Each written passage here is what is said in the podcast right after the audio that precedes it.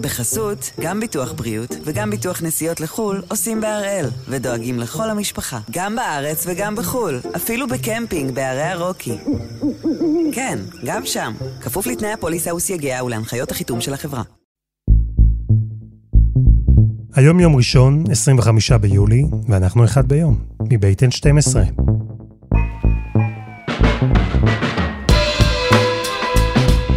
אני אלעד שמחיוף, ואנחנו כאן כדי להבין טוב יותר מה קורה סביבנו, סיפור אחד ביום, כל יום. והפעם אנחנו שואלים, האם בקרוב יישבר המונופול של הרבנות הראשית על הכשרות? יאיר שרקי יסביר לנו מה בדיוק אומרת הרפורמה החדשה והשנויה במחלוקת של שר הדתות.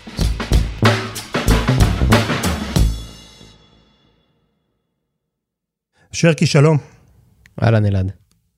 איך מתנהל היום אה, מערך הכשרות? איך הסיפור הזה עובד? בכל עיר, בכל מועצה מקומית, יש את הרב המקומי שמוסמך לתת כשרות. והוא שולח משגיחים לבתי העסק, הם מפקחים ומעניקים תעודות כשרות. אם המסעדה היא בירושלים, היא מקבלת כשרות מהרבנות של ירושלים, מסעדה בתל אביב, מרבנות תל אביב, מסעדה באיזושהי מועצה אזורית ברחבי הארץ, מאותה מועצה.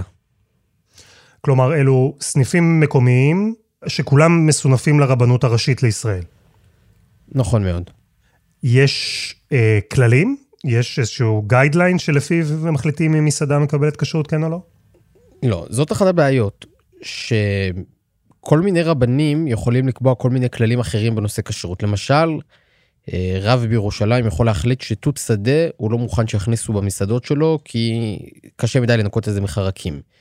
אבל בתל אביב מגישים תותים בהכשר הרבנות. אה, רק דוגמה כמובן. רב אחד יכול להחליט שהוא מאשר חלב נוכרי במסעדות שבפיקוחו, ורב אחר יגיד בשום פנים ואופן לא. במובן הזה אין אה, אחידות בכל הארץ. וכשאנחנו מסתכלים על הרבנות הראשית, ארגון הגג שאליו מסונפים כל אותם רבנים עירוניים ומשגיחים, מה מבחינתם הקווים שחשובים להם? כלומר, אם אנחנו מדברים על מונופול הכשרות, איפה זה בא לידי ביטוי בהיבט הזה? מונופול הכשרות הוא העובדה שאף בית עסק בישראל לא יכול להציג את עצמו ככשר בלי שהוא מקבל תעודה מהרבנות המקומית. אני חייב, כדי שאני אוכל לכתוב את המילה כשר, שיהיה לי קודם כל הכשר מהרבנות, וזה המונופול. ואם אני למשל רוצה לקחת תעודה מאחד הבד"צים או מהארגון של רבני צוהר שמעניקים כשרות, אז להם אסור לכתוב את המילה כשר.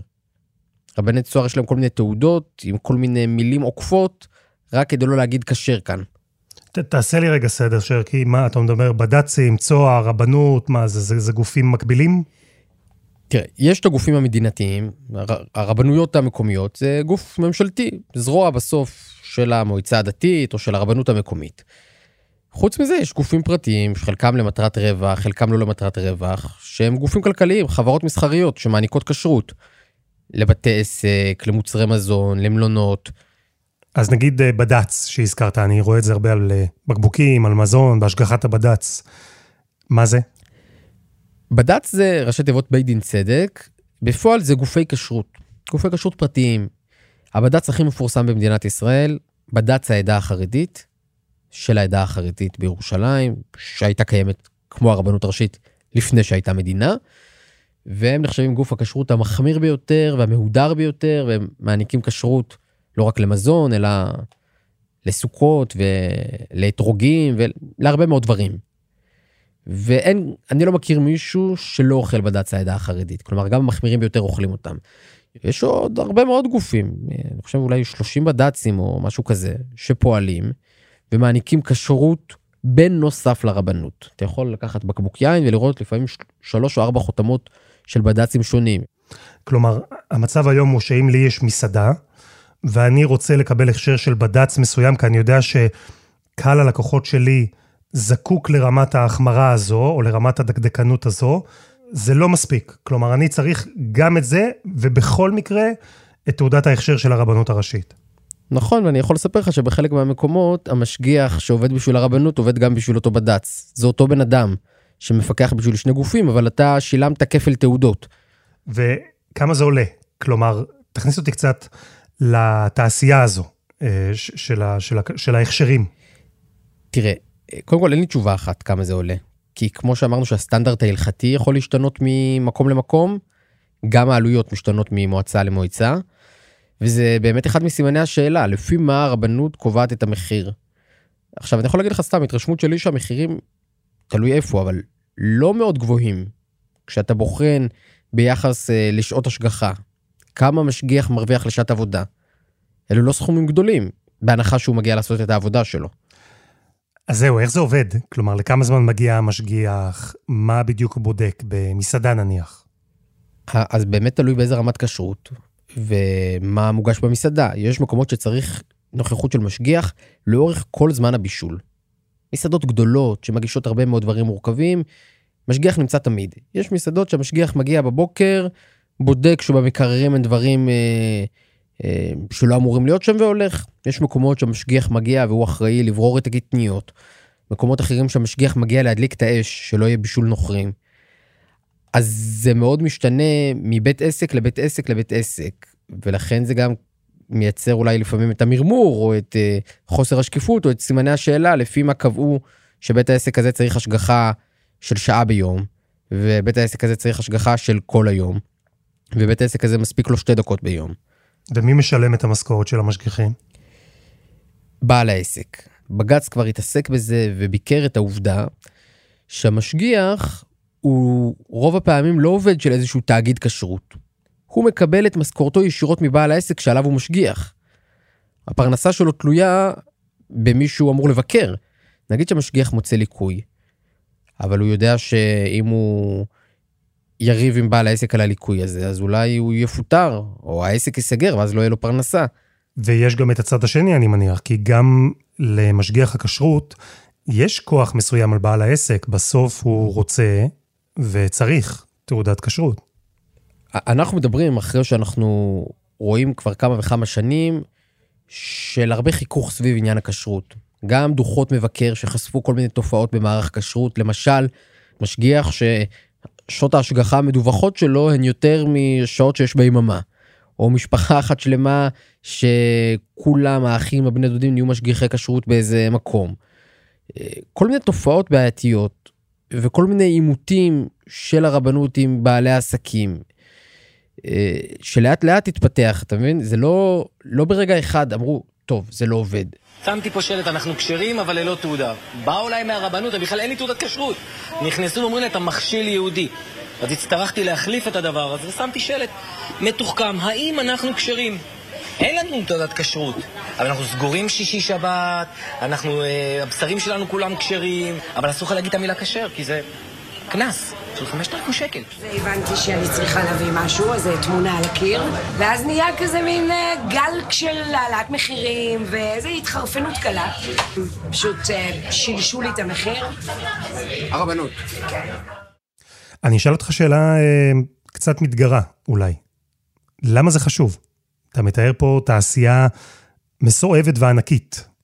למה זה כל כך משמעותי? למה צריך את כל זה? זה חשוב כל זמן שיש אנשים שרוצים לאכול כשר. במדינת ישראל יש לך, אה, תלוי לפי איזה סקר, אבל כנראה יותר ממחצית מהאוכלוסייה שמתעניינת במזון כשר, שמעוניינת לאכול כשר.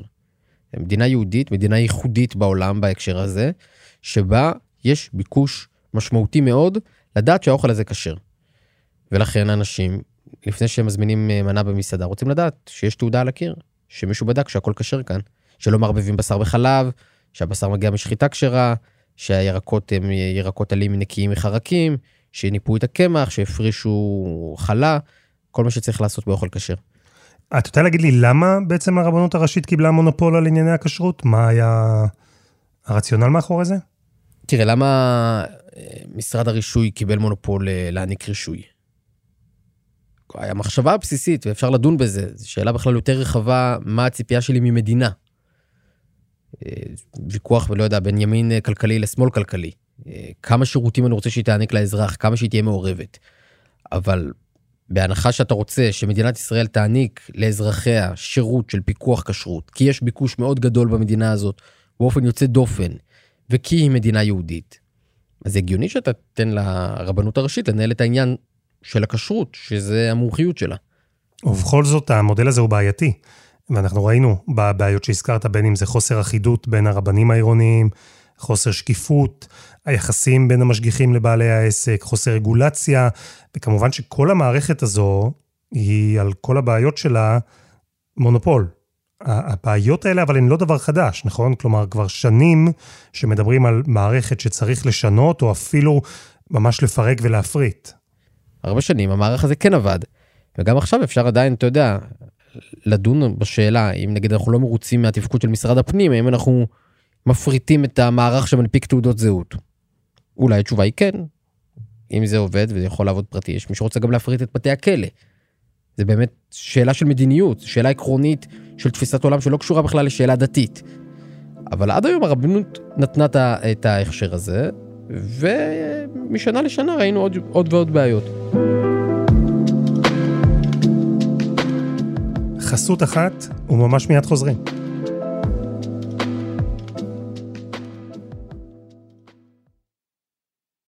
בחסות, גם ביטוח בריאות וגם ביטוח נסיעות לחו"ל עושים בהראל, ודואגים לכל המשפחה, גם בארץ וגם בחו"ל, אפילו בקמפינג בערי הרוקי.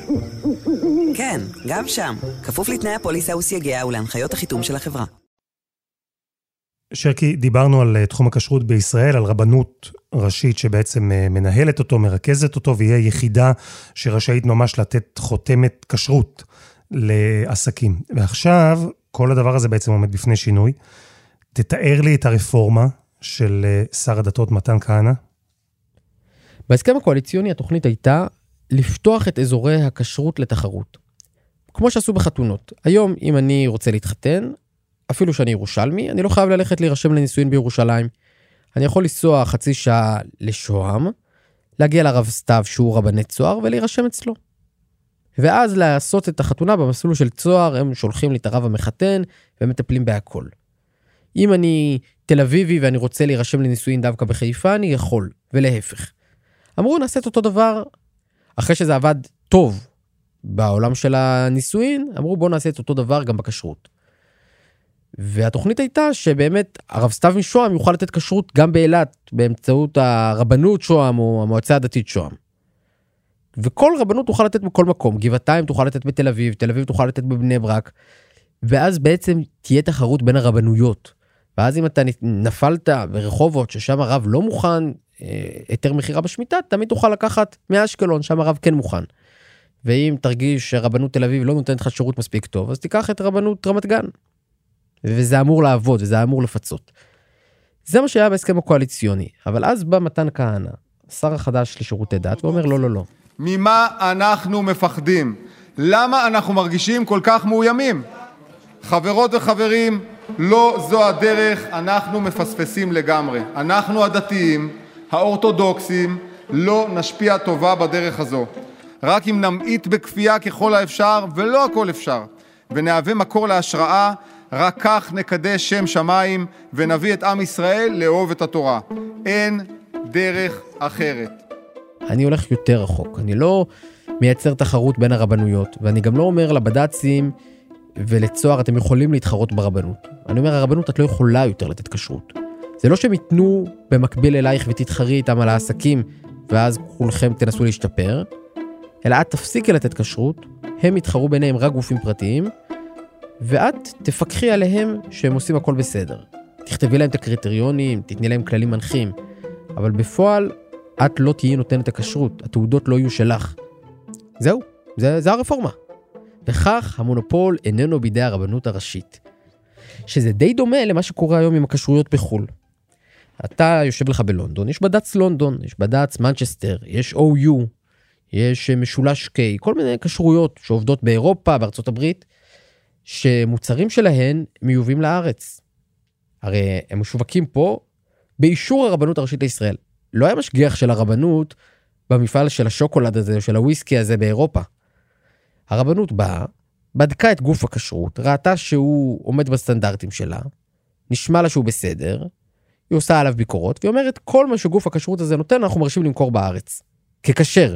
הרפורמה בעצם מציעה את אותו מודל כאן בארץ. זה יהיה כשר בהשגחת בד"ץ פלוני, באישור הרבנות הראשית לישראל שמפקחת על הבד"ץ.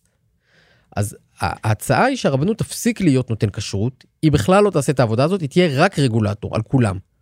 זה שינוי משמעותי. אה, מה התגובות לרפורמה הזו? תלוי את מי שואלים. זה לא רפורמה, זה לא תיקון, אלא זה יקלקל את כל הכשרות במדינת ישראל. יהיה כל מיני ארגונים שיחליטו בהפרטה לתת כשרות, אף אחד לא ידע את המעמד שלהם, כמה הם כשרים. דברים כאלה צריכים לחשוב ולשבת עם הרבנים. התגובות הלא מפתיעות, ידענו שהחרדים יהיו מאוד נגד, וידענו שהרבנים השמרנים בציונות הדתית גם לא התלהבו מהחלשת הרבנות, וידענו שהגורמים הליברליים, צוהר ושמאלה מהם, יאהבו מאוד. 20 שנה אני פה נלחם, עכשיו גם אני וגם חבריי נוכל להוציא תעודת כשרות, לפי התאמה לצרכים שלנו. אם אני רוצה בד"ץ, בד"ץ, אם אני רוצה מהדרין, מהדרין, אם אני רוצה תעודת כשרות רגילה, זה יוזיל את העלות של תעודת הכשרות. זה יעזור לנו כלכלית, וגם ינגיש יותר את תעודת הכשרות. זה פותח את השוק לתחרות. אז אתה רואה אבל שבציונות הדתית המיינסטרימית מסתייגת באמת מהרפורמה. הרב דרוקמן כותב נגד, למה? הוא אומר, אמנם צריך לתקן, אבל אנחנו לא נסכים להחליש את הרבנות הראשית. שהרב קוק הוא המייסד שלה, שהציונות הדתית תמיד ראתה ברבנות הראשית האמרא דאתרא, הפוסקת של ארץ ישראל, זו שכולם צריכים לכבד. בכלל השאלה, זו שאלה רוחבית יותר, אתה רוצה בכלל שתהיה פסיקה אחידה? אתה רוצה פוסק אחד לכל הארץ או לא?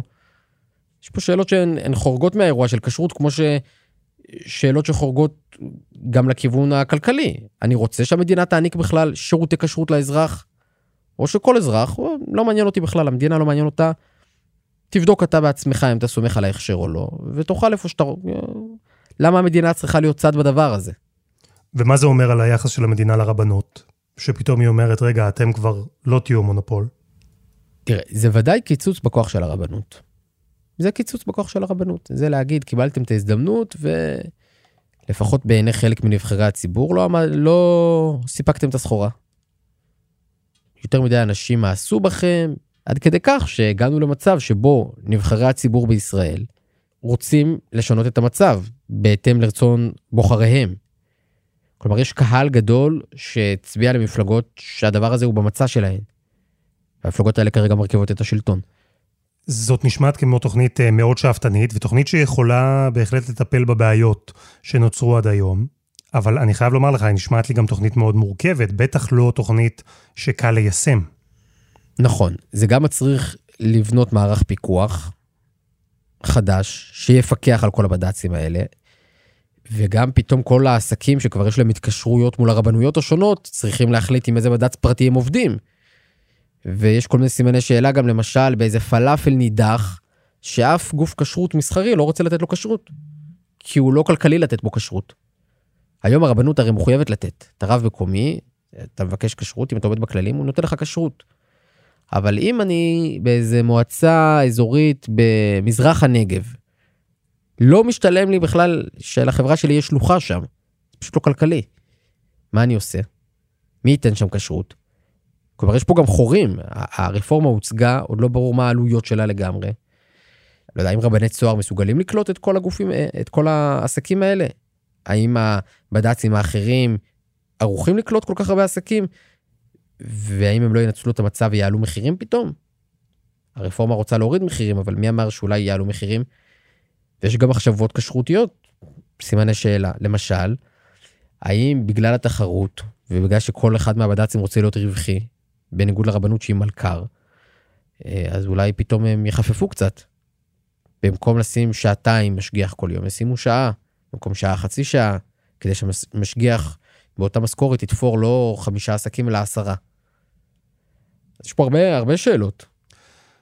ובהתחשב בזה שיש שאלות עדיין סביב הרפורמה, לא מעט, ויש גם התנגדות סביבה. איפה היא עומדת? היא באמת תעבור? אני לא בטוח שהרפורמה תעבור ככתבה וכלשונה, יכול להיות שאנחנו נמצא את עצמנו בסוף עם איזשהו מודל ביניים, מתוך איזשהו משא ומתן מול הרבנות הראשית. וגם אחרי שהדבר הזה עובר, זה לא שבבוקר אחד, בעוד ארבעה חודשים, זהו, אין כשרות רבנות. תהיה תקופת uh, הסתגלות, תקופת מעבר של שנה שבה הרבנות כן תיתן כשרות, יכול להיות שתהיה תקופת מעבר שקצת תוארך אפילו. כלומר, אבל בסוף הדרך, בעוד שנה וחצי, או אפילו נגיד בעוד שנתיים, המצב אמור להיות שהרבנות הראשית מפסיקה לתת כשרות. המשגיחים שלה, לצורך העניין, נקלטים בגופי הכשרות הפרטיים החדשים, או במערך הפיקוח שהיא תפעיל. וכשאנחנו נגיע עכשיו לבית עסק, למסעדה, לדוכן פלאפל, אז יהיה, או אפילו על מוצרי מזון, יהיה שם הכשר פרטי, בפיקוח הרבנות הראשית לישראל.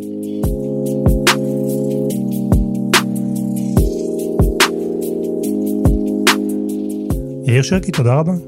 תודה. וזה היה אחד ביום של N12. הפרק הזה, כמו כל הפרקים הקודמים שלנו, למשל הפרק שבו שאלנו איך הישיבה באופוזיציה תשפיע על המפלגות החרדיות, אז כל הפרקים האלה זמינים ב-N12 ובכל אפליקציות הפודקאסטים. אנחנו גם בפייסבוק, חפשו אחד ביום, ואתם מוזמנים להצטרף לקבוצה שלנו שם. העורך שלנו הוא רום אטיק, בצוות עדי חצרוני ודני נודלמן, על הסאונד יאיר בשן שגם יצר את מוזיקת הפתיחה שלנו, ואני אלעד שמחיוף, ואנחנו נהיה כאן גם מחר.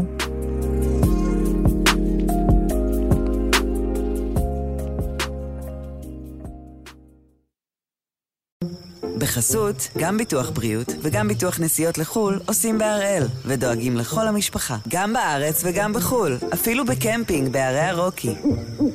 כן, גם שם, כפוף לתנאי הפוליסה וסייגיה ולהנחיות החיתום של החברה.